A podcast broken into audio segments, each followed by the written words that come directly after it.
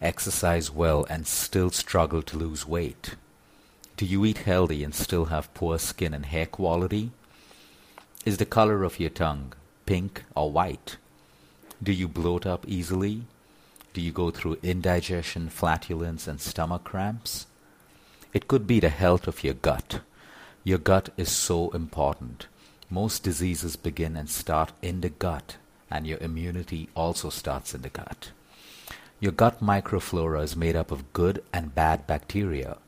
We need more of the good bacteria, but most of us have it the other way around.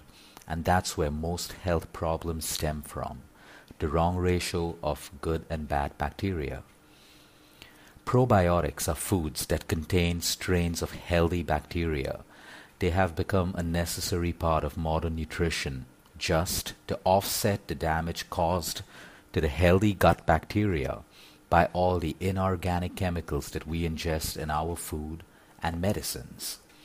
Probiotics in the gut help numerous functions of the body, such as digesting and absorbing certain carbohydrates, producing vitamins, absorbing minerals, and eliminating toxins, and preventing allergies.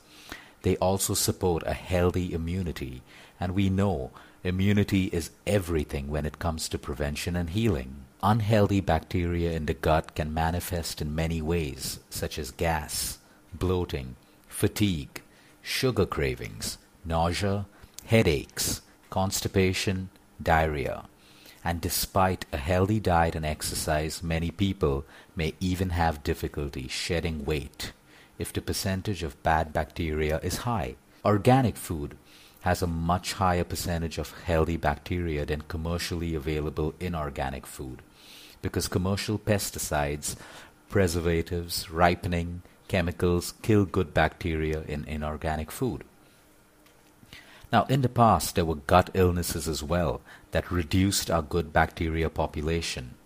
Those illnesses, however, came from natural sources like intestinal infections, and to revive our quantity of healthy bacteria, we would naturally increase our intake of fermented foods such as idli, dosa, miso, tempeh, kimchi, raw cabbage, cultured vegetables, pickles, kombucha, nutritional yeast. Now, if you are not able to eat any of these above foods that I've just mentioned, you can get a capsulated dose of probiotic bacteria from a good and proven source.